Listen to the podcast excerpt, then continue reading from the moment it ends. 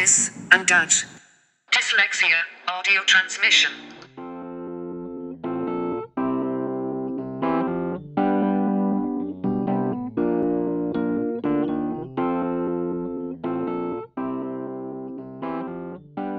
Welcome to Dis and Dash, the podcast from Dyslexia Ireland. My name is Amy Smith and I am the Information and Advocacy Coordinator here. We are joined by the lovely uh, Anna Devon, who's a soprano singer, um, and we're going to talk to her about her dyslexia. And we're also joined by Rosie. Hi, Amy, how are you? Delighted to be here. Um, Anna, we usually kick off the podcast just by asking you kind of who you are and what you do. Uh, so I'm Anna Devon and I'm from Dublin and I'm an opera singer. As you said, I'm a soprano. If that means anything to anybody, great. If it doesn't, it means I sing kind of high. Excellent. Thank you for the clarification. I had it down and I didn't actually realise what it meant, so Okay, I'm there you delighted that you explained it, to be honest. Um, that's brilliant. So, uh, what we are going to do is we have this lovely hat. As you can see, I've decorated with musical notes for you, so Thank you'd feel you. at home. Um, so, we're going to have a rummage around and we're going to pick out our first question. Are there any Easter eggs in there?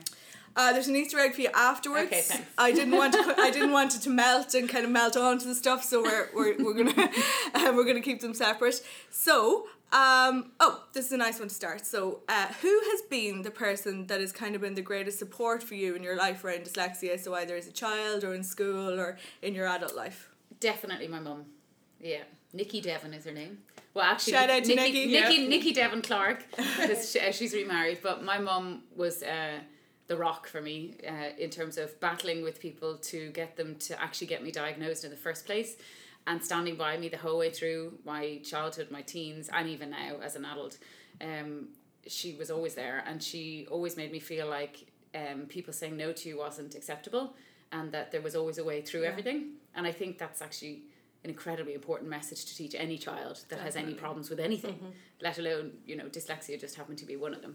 So um, yeah, I think she is has made me the person I am today and made me cope with it. So I have to thank her from the bottom of my heart. I'll do a big shout Yeah. out to Nikki. to Nikki and to all the Irish because Yeah, I suppose all. that's a, a common uh, probably factor that we see that yeah the power of the Irish mammy in terms Yeah. of being the champion for their child and giving you that determination and uh, motivation. Yeah, definitely. Mhm. Yeah. Fantastic. And you kind of spoke a little bit about there about your mom kind of pushing to get your diagnosis. So, um, could you tell us maybe what age you were when you got diagnosed, or what that experience was like for you? Um, yeah, I think I was about six or seven. I think I was around six. Um, and it was uh, in St. John of God's in oh, just off the Stillorgan Road. I mean, one of the things I've realised of being, being dyslexic is that I'm a very visual person. So my memories are all very visual. I can still remember going there. I can still remember the tests that they gave me. Yeah. I still remember playing it, and I just thought it was the best thing ever. I got to do all of these cool things that I wasn't like at school. Um, and I think it was the Dyslexia Association of Ireland that had the tests on at that time. Um, and so I was diagnosed, and um, yeah, I was in uh, presentation Terenure, and the nuns didn't really want to believe that I actually had a problem. So the dis- diagnosis was very helpful, but I ended up moving school because I wasn't getting the support that I needed there at that time. Um, but for me, it, I do feel very blessed that I found out so young yeah. and for me, that's something that's really important about dyslexia because my father's dyslexic. I mean, it often runs in families. Yeah. Um, and he met my mum when he was about 22, and my mum was able to kind of recognize that there was something going on with him because he really wouldn't read any books. And he was never treated in a way, he never got any help in the same way that I did. And he is a great reader now, probably because of my mum's support in a way. Um, but, you know, I don't think he had a good time in school. Yeah. And um, I think it's really important that there's more awareness when kids are young rather than when they all of a sudden come upon a big problem. You know? Yeah. I was diagnosed when I was seven as well, and Yeah. I think that uh, when you're doing this job, you meet people who are diagnosed at lots of different ages. Yeah. And I think it certainly shapes your attitude towards yourself because you know you have a name for your issue. Yeah. Um, do you did you kind of notice that you were a little bit different when you were learning with other kids? Or? Yeah, I think that's yeah, it was when I started having trouble in school reading that my um that my mum got me actually tested, even though she had an idea before because my sister's so great with reading. Yeah. If I'd been born first, I don't know whether she would have necessarily known Noticed, until yeah. Very quickly. yeah, it, it probably would have been maybe eight or nine because she would have realised my sister, if it was who she is Yeah. now, was a great reader. Um, but uh, yeah, having it. What, oh, I've forgotten what you said there. No, uh, just so did you notice the difference and then even Oh, like, having the name. even in secondary school kind of the difference between the way you would learn or the way other kids would learn kind of Yeah, I did, and um, I found it incredibly frustrating because I the, I think the reason I got so stressed by it was because I just wanted to do what everyone else was doing, yeah. and I couldn't understand. Like I am naturally quite academic, and my brain, like I'm very good at, at maths and science and music and art. It was just the subjects very much around reading and language that I struggled with, like history and English, and um, and I because I could do well in maths, I found it very frustrating that I couldn't get the same results in English, and it didn't seem to matter what I did. My head just felt like a jumble. Whereas in maths, I had complete clarity. So, We're the exact opposite in terms right, of our dyslexia. exactly. Yeah, yeah, that's all. That's often the case. Yeah, Rosie sometimes comes towards me with like numbers on a sheet and Yeah. my face just goes white. And I hope that she's going to the shredder and not to me. yeah. I know. I know. I will vouch that that is correct. Yes. it's funny actually because I, I stayed back at school when I was about nine when I moved schools and to me and I had a, the most fantastic teacher um, who taught the Froebel method and I stayed back a year because they felt actually it would be better for me and me and this other girl Pamela stayed back and I remember that because she had no trouble with English and reading but could not do maths Yeah. and then I was there struggling with the English, even just reading. Now she mm-hmm. still needed help with spellings and all of that kind of thing, but we were so different. And mm-hmm. actually, to see that quite young and to realize actually dyslexia, in a way, it is a it's a kind of huge covering Yeah. name for mm-hmm. Yeah. basically just loads of different types of brains. Yeah. You know. Absolutely. Yes. Yeah. All these different patterns of strengths and weaknesses Yeah. that people have. Yes. yeah, exactly. So yeah, I didn't like being different, and I, you know, I've learned as I got older that actually to be different is a great thing, and mm-hmm. that's actually a gift. So I tell when I speak to parents, um, I say to them generally that like yeah, it's awful for your eleven year old to be different, Oh, but when they're nineteen and they come home from college and they've dyed their hair blue and they've everything pierced in, in Exactly. an extraordinary strive to be different, then you'll be able to remind them that they're already a bit different. exactly, yeah, good point. I did go through a piercing phase. And I had blue hair. There so we go. it must be a dyslexic thing. and I suppose in a way the career that you've ended that you've ended up into Yeah. in, in some ways is also a way of something that would be quite different uh, True. for a lot of people as well. I know it's weird because for me it's just me. And you know, I think about it a lot. My sister's got a great job in Facebook. She just moved home to Ireland last year. She'd been in London, we'd both been in England. And I kind of look and I go into her to meet her and I actually went in and talked to her colleagues. I gave them a performance chat in the Oh, wow. autumn to talk to them about um, how they dealt with like speaking in front of people and the techniques that I would use in dealing with nerves and stuff like that, which was really interesting to go into an office environment because for me that's so weird compared to my life Yeah. but it's so normal for most people in the world to work in an office. But I kind of like, oh, what if I had gone down that road? And I do think about it a lot, especially since I had my daughter. If I'd gone down through a more traditional road, and I uh, used to imagine myself pottering around in an office. I think it was more so I could wear stiletto heels and nice suits rather than actually, um, what I was actually going to do. Mm-hmm. So. I don't know, like I would love to have tried that route, but then for me being a singer is the kind of it's just what I feel like is the right thing. The reason I changed into music was because I was studying Bachelor of Science in Multimedia in DCU and I was really struggling with the reading. And I thought, what am I doing? You know, I'm I, I'm 21. I've spent my whole time in education struggling with reading. I mean, I can read and like I'm not that bad, but if it's complex ideas, reading is not the format that I can absorb it. I need to speak to people and visually learn it a different way. Um, but I just thought, why am I doing this when it's hard? You know, Yeah. there's other things that you're good at. Try and find some other route.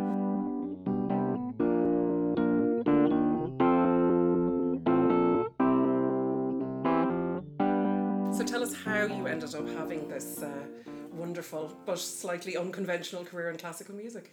Well, it first started when I was about around the age I was diagnosed with dyslexia. So around six or seven, my mum took me to see um, the Marriage of Figaro at the Gaiety. I think it was Dublin Grand Opera they were called at that time.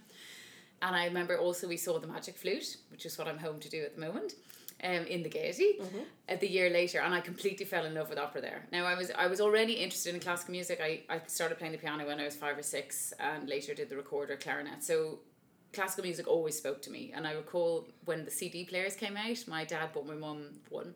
And we have this Mozart CD, and Mozart in particular, I just I just completely fell in love with it. So it was always in my heart. But then you know I went I went through school blah blah blah, and I then I I envisaged myself being like like you, Rosie, a CEO of some company. Um, and I thought I was going to drive a Mercedes and I had a flashy car and I'd have all these things and that I mean whether that I had no idea what I, how I was going to get there but I decided that was what I wanted to do and everybody at school um, my mom included everybody said I should look at going into a career in music Yeah. um, and deep deep deep deep down inside I think if someone said, "Oh, just follow your heart and don't worry about the money," I would have done that. But at the time, I don't know what it's like now. So I left school in two thousand. Like it was really common that everybody would go and do a degree. If you did okay in school, um, rather than what my mum suggested, being very wise, go and do a certificate or a diploma and try and kind of work out. Because actually, there were so many things I felt like I actually had the ability to do. Yeah. I wasn't really sure what I wanted to do, but probably maybe fundamentally because I just wanted to be a singer. Yeah. Um, but I fought against that and I went and I did a Bachelor of Science in Multimedia at DCU and the course was only a year old. Um, I don't know if it's around anymore because I haven't looked. Um, and there was quite a lot of practical stuff in it, but there was also um, essays and stuff like that. And I recall in the second year just being in the library reading this book. I rec- remember the name of the essay was Multimedia is a Science, Discuss. And I remember just being like, like, what?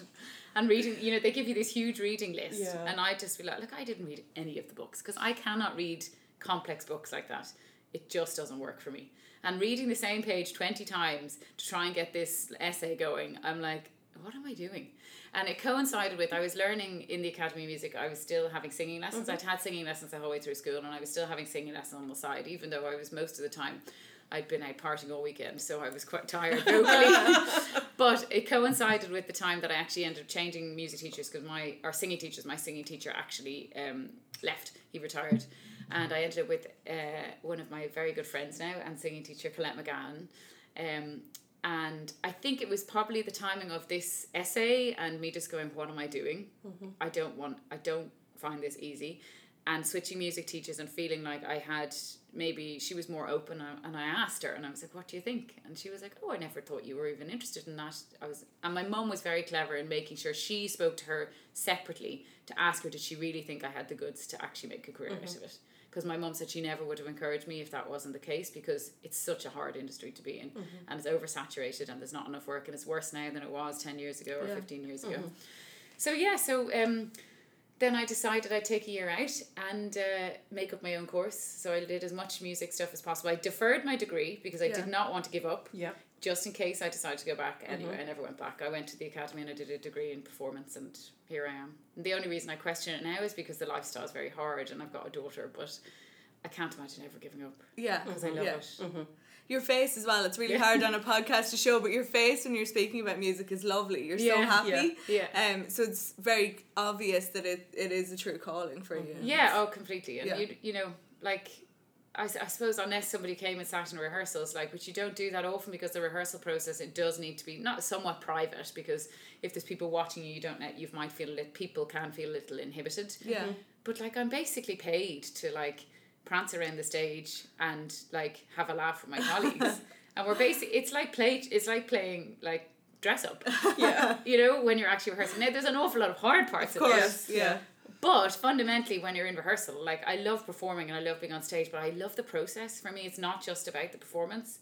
Um, in opera in particular, I just love like who is this person that I'm trying to create and what are the mm-hmm. things that make this person? And then like bouncing off the other people that mm-hmm. you have. And I just love people and I think that really in our job loving people is very helpful because I mm-hmm. kind of can just use the energy of all the people around me to create this other person that isn't me and I get to dress up and dressing up is some of the best parts of my job. I mean, it sounds fun. Yeah. And probably much better than a suit and high heels as a CEO, I would I think say so. as well. I think so, yeah. I think the costumes are probably much better in I, opera. I think so, yeah, yeah, probably. Yeah, Yeah. yeah. That I can't wear a suit and high heels to work because we have to be able to roll around the floor and that kind of thing. So, Of course.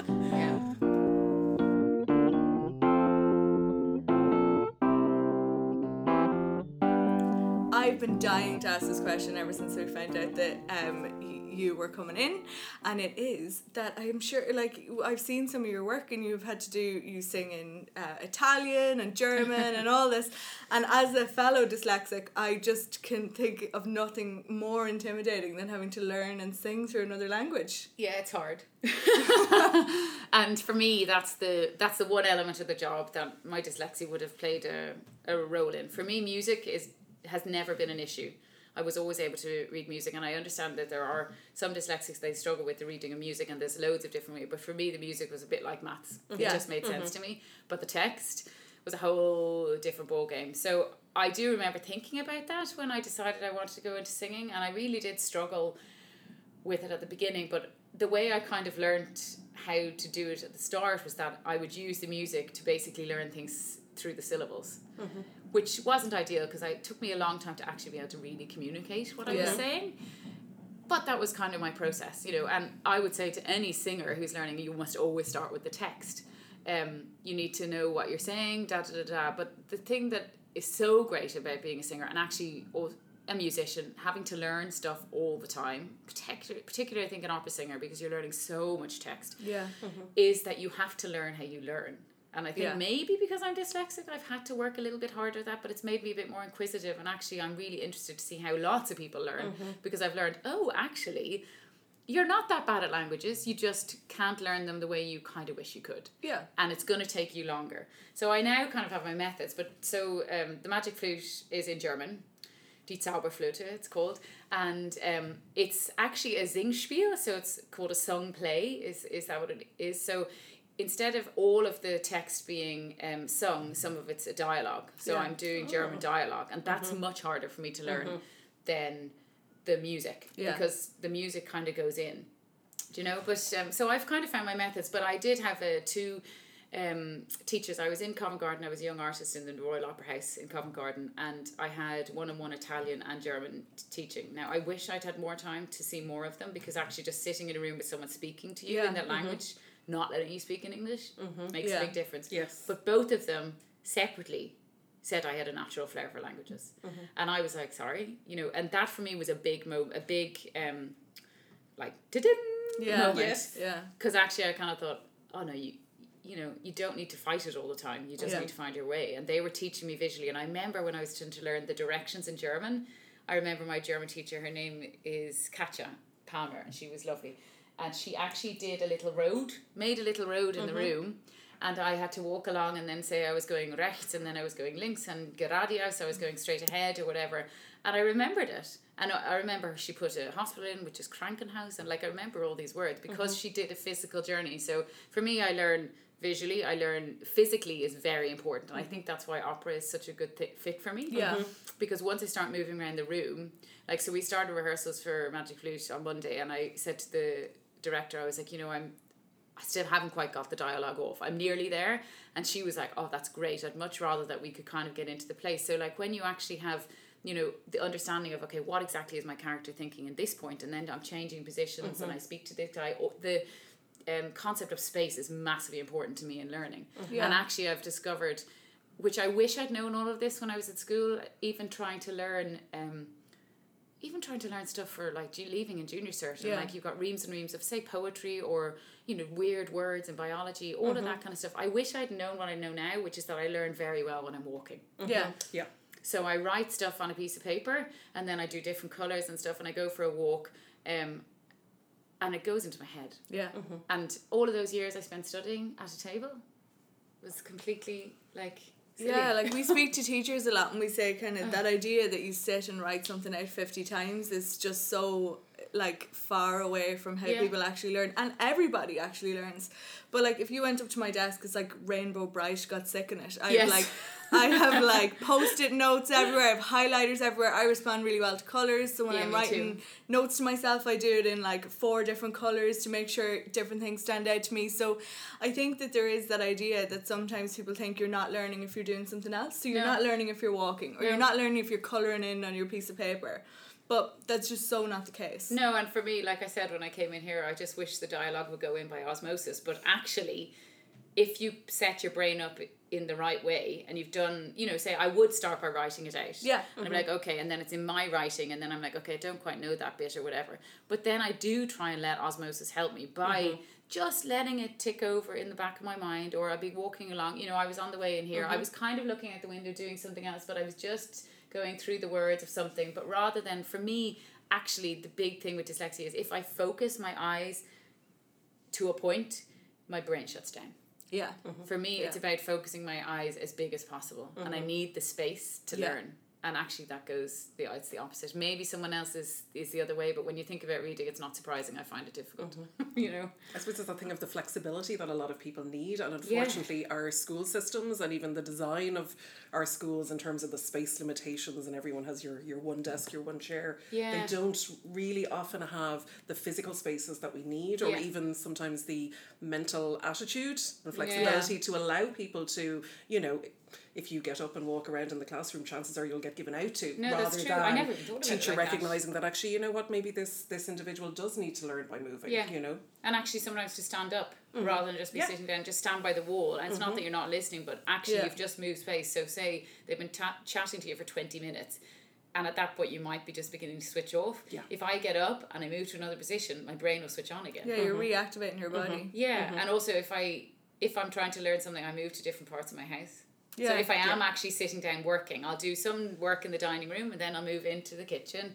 And then if someone comes in and talks to me in the middle and I'm still doing this, actually the more I'm distracted in a way, the more my brain works. Yeah. yeah. I have to focus, but I have to have distraction too. Yeah, I think that, and I think there is that idea like that. No, no, you know, the only way to learn is one specific way, but it's definitely not the case in our experience. No.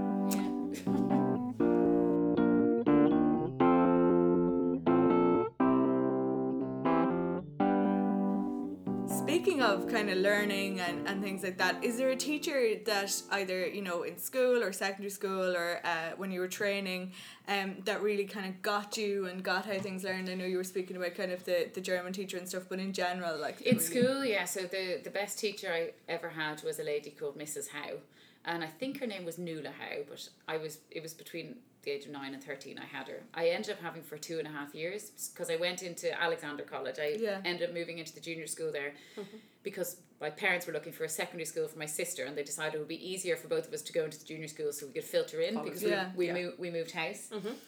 So I was quite lucky because I know it is a private school, and now that I'm a parent, I'm like, well, do you really you know want to spend the money on that? you have to find the best thing. It depends Yeah. on the Yeah. child you have, mm-hmm. but those years were the best years for me. So I had her for half a year, and then I stayed back, and then by chance she ended up moving up the class with me, and she taught me everything about learning to spell. She taught me everything about trusting myself. Eh, Like she was, those years are the years of my education out of everything that I remember the most from. Yeah. I can see the stuff that we did. I can remember, like, I don't remember in detail, but I'm pretty sure if I went to read about the pilgrims, I remember we did a huge project on the pilgrims that I would, I'd read it and I'd be like, oh yeah. Yeah. I remember. So mm-hmm. she was a godsend. And mm-hmm. actually, the whole, I just loved the junior school at Alex. Mm-hmm. Um, I think Mrs. Trudy Grafton is now principal. Well, she was anyway the last time I was in there. And she was in the, she was the class below me and she was very supportive as well. And, um, yeah, so I just, I kind of feel like that was a massive turning point for me in my journey Yeah. as a dyslexic person. And I'm not sure whether she's actually still alive now. I don't know. I think I'd heard that she passed away, but I could be wrong if you're happening if you happen to be listening. Um As well, though, she just, you know, she's left that legacy, and like you're speaking about her years and years later, and and that's a lovely thing. yeah, no, she was fabulous. And I had one other teacher that was amazing too. And her name was Miss Reardon. And I don't know what her actual first name was. It was in fifth year. So it was my first year of leaving cert Eng- and she was my English teacher. And um she was I remember being quite young and very like just a strong woman. I remember just being like, wow. Um, and she yeah, I remember we did um, The Lord of the Flies, and we think we did The Playboy of the Western World and Pride and Prejudice that year. And I learned more in that year than I'd learned from any teacher um, in secondary school for from an English Yeah. perspective. And I, f- I remember actually because she ended up leaving. She only I don't know if it's she spent one or two years in the school, but she mm-hmm. was only there for I only had her for a year. Mm-hmm. She was headhunted, I think, by the government for something, Okay. which is not surprising. 'cause she Yeah. was, I think she was very bright mm-hmm. Yeah. um, she was a special person and I remember because in sixth year I had another English teacher and I didn't learn a single thing so I actually in the end I think I recall deciding to try and leave English class and I'd go to this library and I'd try and do the stuff that I'd done with my mm-hmm. other Yeah. English teacher Yeah. and if I hadn't had her for that year there's no way I would have got a C in Ir- Yeah. honors Yeah. English mm-hmm. Yeah. because I did everything I learned in fifth year is what I wrote in the leaving cert paper Yeah. nothing that I did the mm-hmm. following year Okay. she was amazing. Yeah, I was. I. I'm just sad that I didn't have her sooner, and I didn't have her for longer. Yeah. Because Yeah. I felt like for the first time I didn't feel stupid saying, someone's like, oh well, the sunflower in that poet means obviously means the opening of the soul or something like that, and I'd be like, I'm sorry, how, why? It just says sunflower. I don't understand why it means that. Yeah. And she would explain it to me, and didn't ever make me feel stupid, Yeah. which I think was one of the best things about her. Okay, Yeah. so and what and do you think that it was that that almost her her empathy and her openness her, that made her such a wonderful teacher, or thinking back, was there anything about her, let's say the methods that she used that I don't know particularly how good? I don't know how empathetic she was. I think she was just so interest like n- not in saying that in a bad way. Yeah. But I don't recall me being like, oh, I feel like I can you know open my soul to Mm-hmm. this person. But I just think that she loved the language so much Yeah. that her uh, passion for the Mm-hmm. the the stuff that she was trying to teach us was so great that she wanted to teach it in really really deep Mm-hmm. levels. And I remember the detail that she went into rather than making us find it. She really helped me understand what I was Mm-hmm. trying to read because I couldn't do that, and I still struggle with that. I'm Yeah. much better now, and the more the older I get, you know, and the wiser I get, um, and the more language I have to look at, the more I can kind of read past it. But I'm never going to read this deep into something as someone who's naturally gifted in that. Yeah. But then I don't really feel. I think, you know, everyone can read a poem differently, and actually, fundamentally, it doesn't really matter once Yeah, you believe what point. you're reading. Yeah. Exactly, and it's But- all about your interpretation as well. But when I was at yeah. school, I thought that I was stupid because I couldn't understand the underlying meaning of this poem. But now that I'm older and a bit wiser, I'm like, well, actually, once you find meaning in it, that's the most important thing that Yeah, matters. You know? yeah. But I don't know whether that would give you an English um, pass your exam. You know, you have to, that's the problem, isn't it? Yes. Yeah. Yeah, sometimes unfortunately in exams it's what they want you to say rather than necessarily your own creative expression. Exactly. Yes.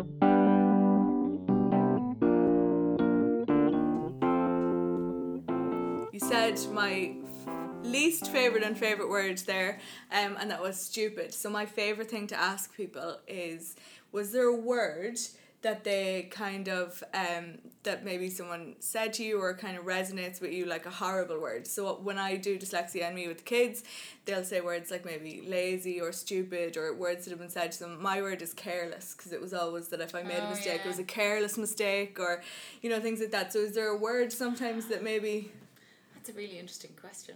I don't think I have a word like that. I was very single minded to prove everybody wrong. yeah and I'm quite a driven person. So I would do everything in my power to get it better. Um, oh, I can't even think of a word. Like I heard, stu- I don't recall anyone saying to me I was stupid. yeah Careless, I think probably, and Yeah. um, to do with spelling and stuff like that. But I, I understand what you're saying, but I don't recall any. That's words, good. which That's is a good thing. one. good Yeah, but, I- definitely. but I am even as a child, I was quite, um, which I think is one of the other things that I was luckily as just my natural personality was that I was very outspoken and I wasn't really scared of people. So I would go up to a teacher and tell them, I don't think that's right. You know, I've got dyslexia and you need to help me with this or Yeah. something. So, and I I wish there was a way of helping all the children in the world that have problems with anything, whatever it is, to have the guts to just go and ask for help. I never seem to have a problem with that, but my mom said I was born that way, so I kind of feel like that in a way as a dyslexic. That's one of my gifts is to have that as a personality. Yeah, so definitely. I would have just told them that they were wrong, which I have a story about that. I, when I was fourteen, I got um, exempt from Irish. So I had gone from, you know, I basically was getting worse and worse at Irish in first and second year in school. And um, my mom, anyway, in the end, she came to my rescue um, because they weren't listening to me. And the my history teacher, who was actually the vice principal at the time, was marking me down for spellings when I'd already been told, he'd been already told. So there was kind of no hope. But it turns out he hadn't told any of the teachers. I had told them because I used to, anyone new I met, teacher wise, I'd be like, just so you know, I'm dyslexic and I'd go and sit down. you know, you.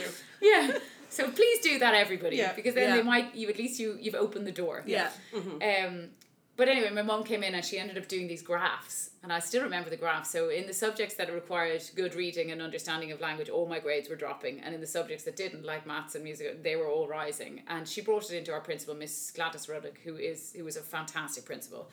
And I was lucky to have. And she was like, oh, right, okay, well, I had no idea this was a problem. The next day, I had an exemption from Irish from the Department of Education because it was quite late. Usually, you would have to get it a lot earlier. But um, I had then, at that point, I'd moved down to pass level Irish. So I was, you know, in, I don't know, the fourth or the fifth class or whatever, I don't remember.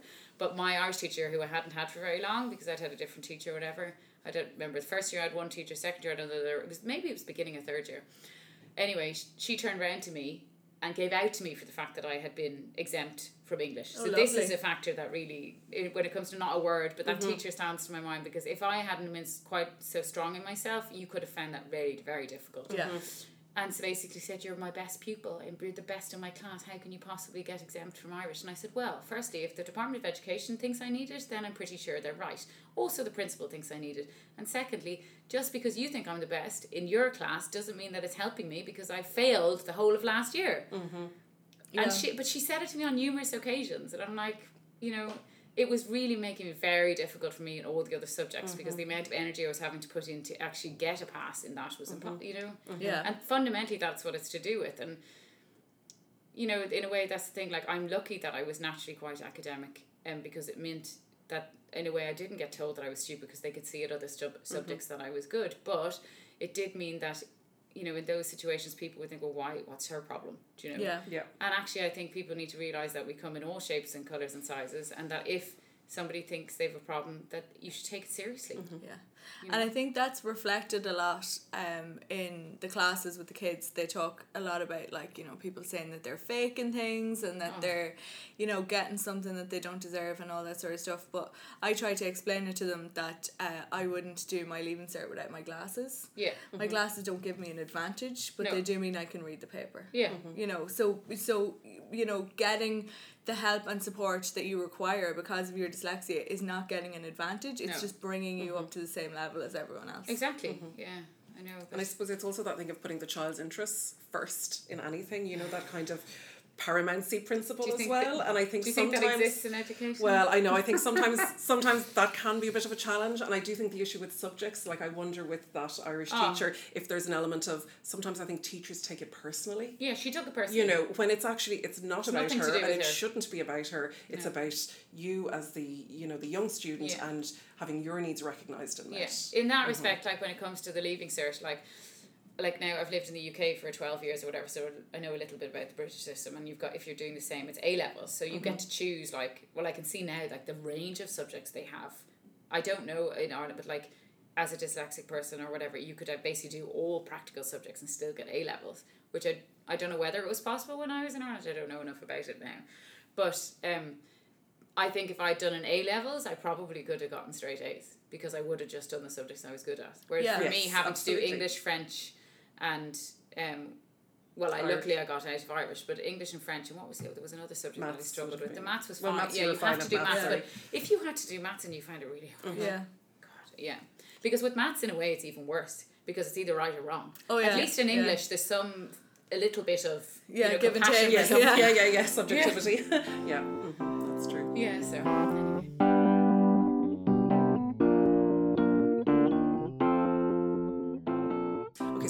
so one of the things I'd love to know, you've talked a little bit, Anna, about some of the strategies that you use, Yeah. that you really like visuals and movement Yeah. and everything like that. But um, how do you feel about technology? We'll say in terms of, you know, assistive tech or, you know, what you can get on your phone or your laptop. Does any of that work for you? Or Um, I haven't used it to be honest. Um, I actually I don't know whether it's because I did that two years in multimedia that's kind of turned me off computers. Okay. Um, now I do use computers and I um and obviously I use phone or whatever and but there are things in technology like I, I you know you can get this thing called forScore, which is basically you can get your music scores on a tablet. Ah, And you can add very loads good. of different colours and stuff like that, and I think that that could be You brilliant. can customize Them. You can customize it. There is another mm-hmm. product, and I will find out the name of it because I went and I spoke at the British Dyslexia Association Music Day. So Yeah. I have mm-hmm. heard about some of these products, but mm-hmm. because I haven't needed them myself, I didn't actually absorb the names of them, Yeah. which is um, normal for me. But actually, I have the opposite problem. Like like I said about the learning and thing, I find learning on screens impossible. For me, the only upside of technology is that I can type, and actually I can type faster. Um, if I'm trying to actually get something out, like if I'd been able to type at school, I think um, like essays and stuff, I think I might have achieved more because my hand, even though I now use, I need the visual or the mental connection of brain to hand to paper to help me understand the text. If I then had been able to type, I would find it much easier to write in English and stuff like that. So for me, yeah, typing was definitely something. I don't know if it was to do with the action, but I, I find screens quite hard because I think it's for me also I like to use different positions and Mm-hmm. with screens like say for instance like a Kindle so I do use a Kindle I love the Kindle Mm-hmm. and actually from a reading from an enjoyment point of view the Kindle Yeah. is perfect Yes. Because you can adapt the fonts I don't know whether they have this is this dyslexia font now Yeah, Mm-hmm. yeah, dyslexia is one of the fonts. We generally say that any kind of an open font the is open- good. yeah, So I like actually find- Calibri, Arial, yeah. Mm-hmm. Yeah, I find yeah the font makes a big difference Yes. to me in terms of how I can read it, but also being able to get it at the right size. Yes. Yeah. Exactly. Um. So in that respect, like Kindles are fabulous. But for me, if I'm actually trying to learn Yeah. rather than just read for pleasure, I need other elements. I need to mm-hmm. kind of create a three D picture, and technology to me is one dimensional. Okay. So sorry, I don't. Yeah. Well, but- no, but you, then- you like you are speaking about technology that you do use as Mm-hmm. Yeah. well. So it's kind of you know some people are really big into podcasts or audiobooks. Some people love. Oh, that it, side yeah. of it, yeah. I suppose I'm kind of just thinking in work mode, which is always Yeah. just trying to learn language. um, but my yeah, my father listens to audiobooks, and I actually have listened to them a little bit. Yeah. Um, and it's great when you're walking and stuff like that. Oh, yeah, definitely. But um, I actually quite enjoy reading books now, which is great. Yay! That is great. Yeah. Success! Good job. Yeah. Absolutely. Yeah. Fantastic.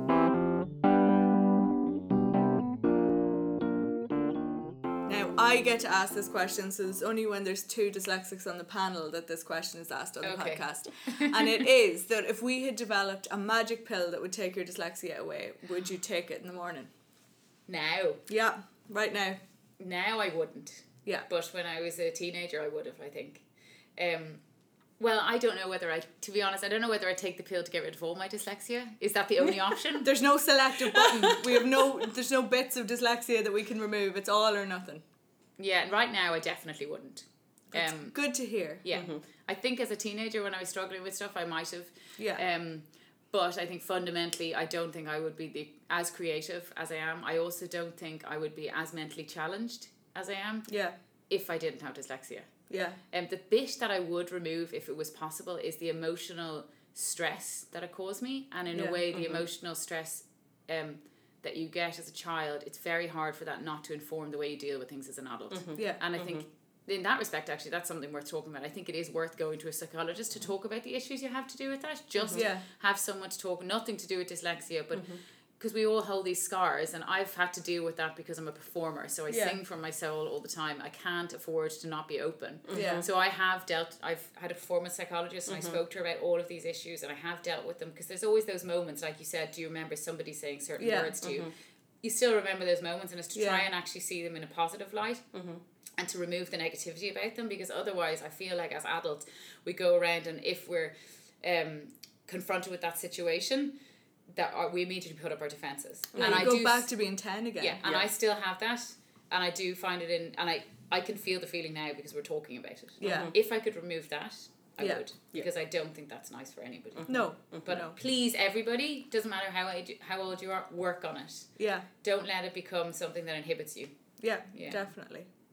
But we're not taking the magic pill today. no we're definitely not taking No. the pill No. That's good. That's Yeah. two of us. But speaking of magic, you're you mentioned that you're going to be performing in the Magic Flute. So I tell am. us about that because I'm sure Yeah, some very people would exciting. absolutely love to go along and hear you. Yeah, so the Magic Flute uh, by Mozart uh, is I'm doing with Irish National Opera. So Irish National Opera was founded at the beginning of last year.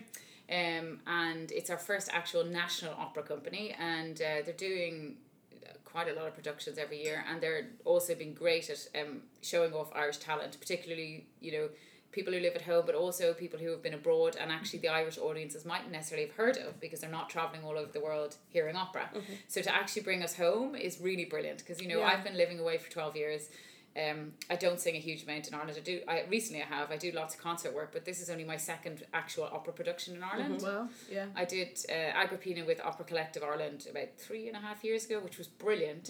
And I just remember, it. The best thing is coming home and actually just working with loads of Irish people. Yeah. Yeah. and uh, living with family and all of that kind Yeah. of thing. All of that side of it's great. But also the best thing is to bring, you know, to sing to Irish people. To actually to like my friends to try and yeah. encourage new people to come and like um to make it like a national event you know? So um so we're doing the magic flute and we are opening in Wexford Opera House um on the 17th of May. Then we do a concert performance in Limerick on the 19th of May because we're doing it in collaboration with the Irish Chamber Orchestra, um, who are fantastic. And then we come to Dublin. So we're in the Gaiety from the 21st of May until the 25th, I think. So we're do- in in uh, Dublin, we're double cast. So Jennifer Davis, another Irish soprano, is singing Pamina as well. She's doing three of the shows because it's all been condensed into a week and I can't possibly sing uh, Yeah. six, Yes. six shows in five, four days or something like that because my voice will give up. Um, so we're sharing the role. Lovely. Um, yeah, so please come. And if anybody, any particular, particularly anybody dyslexic who has any questions, please try and find me or come and knock on stage door and say I heard you and I just wonder can you help me because I'm more than happy. Or if anyone's on Twitter or Instagram or Facebook, just find me there and I'll answer your questions. You know, but uh, just come and enjoy it. Excellent. Thank you very much, Anna. This has been a lovely, and it's really nice to get to talk to kind of people in lots of different careers. And you're definitely our first singer, which is very exciting. Mm-hmm. I'm sure it's A real pleasure. In I think fairness- we're going to have to book a staff night out at the opera. I think so too. Yeah. I come across so many musicians that are dyslexics, you know, and Yeah. people that actually it's funny because I would never have thought that they were. Yeah. And then Yes. and then something comes up because I say it. yeah. And I'm like, yeah, and I sort of oh, I am too. And then it's like, okay, well, how do you do this? So it's like, great, Yeah. let's all get together and think about all the possible different ways we have of learning this Yeah, amazing to learn language. from each other. Mm-hmm. Yeah. So actually, in a way, you should all have little dyslexic groups to work out how everyone learns. And we'll have a mm-hmm. dyslexic music collective. Yeah, exactly, exactly.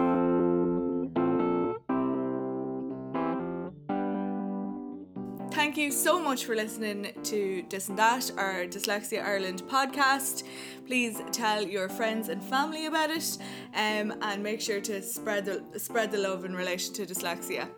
Um, we will be back soon, and we'd like to say a big thank you to uh, Anna and Rosie for joining us today.